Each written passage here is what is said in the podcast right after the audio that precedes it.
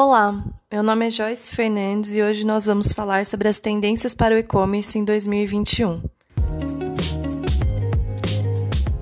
Não há dúvidas que o ano de 2020 foi atípico de diversas formas, obrigando pessoas de todos os cantos do mundo a se adaptarem a um novo normal em decorrência da pandemia da Covid-19. Nesse sentido, o comércio eletrônico se deparou com um crescimento exponencial no último ano. A pandemia, com as medidas de isolamento social na tentativa de contenção do vírus, acelerou a adesão ao e-commerce no mundo inteiro, tornando-se uma alternativa para driblar a impossibilidade das pessoas saírem de casa para adquirirem seus produtos ou serviços. Segundo a Associação Brasileira de Comércio Eletrônico, durante a pandemia, o aumento das compras online foi de 180%, principalmente para os produtos de saúde, alimentação e bebidas. Dentre as modalidades de comércio eletrônico, os marketplaces, os chamados shoppings virtuais, ganham, a cada ano que passa, maior popularidade, e esse último ano não foi diferente. O crescimento dessa modalidade trouxe consigo novos desafios regulatórios, sobretudo em decorrência do acúmulo e monopólio de dados, e com elas se utilizam deles de forma estratégica para continuarem crescendo e concorrerem entre si e com os demais fornecedores cadastrados em suas respectivas plataformas. Nesse sentido, a União Europeia, como forma de tentar estabelecer regras sobre a relação contratual entre a empresa detentora da plataforma e marketplace e a empresa fornecedora de produtos e serviços que se utiliza da plataforma, sancionou o regulamento UE 1150-2019, que passou a vigorar em 12 de julho de 2020.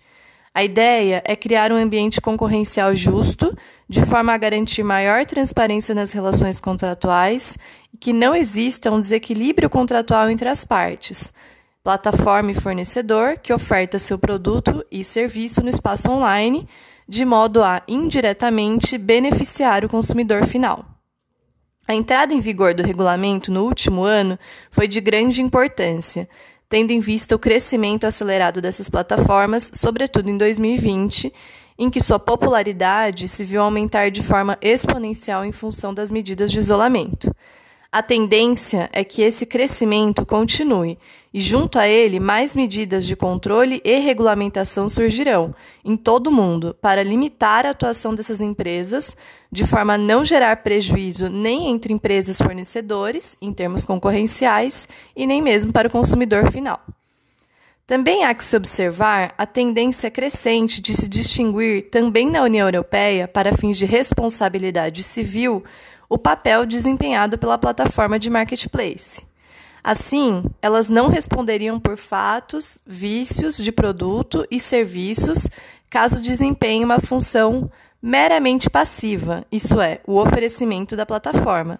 ao passo que responderia quando fizessem mais do que simplesmente oferecer a plataforma, tal qual uma publicidade, um ranqueamento, indexação, dentre outros.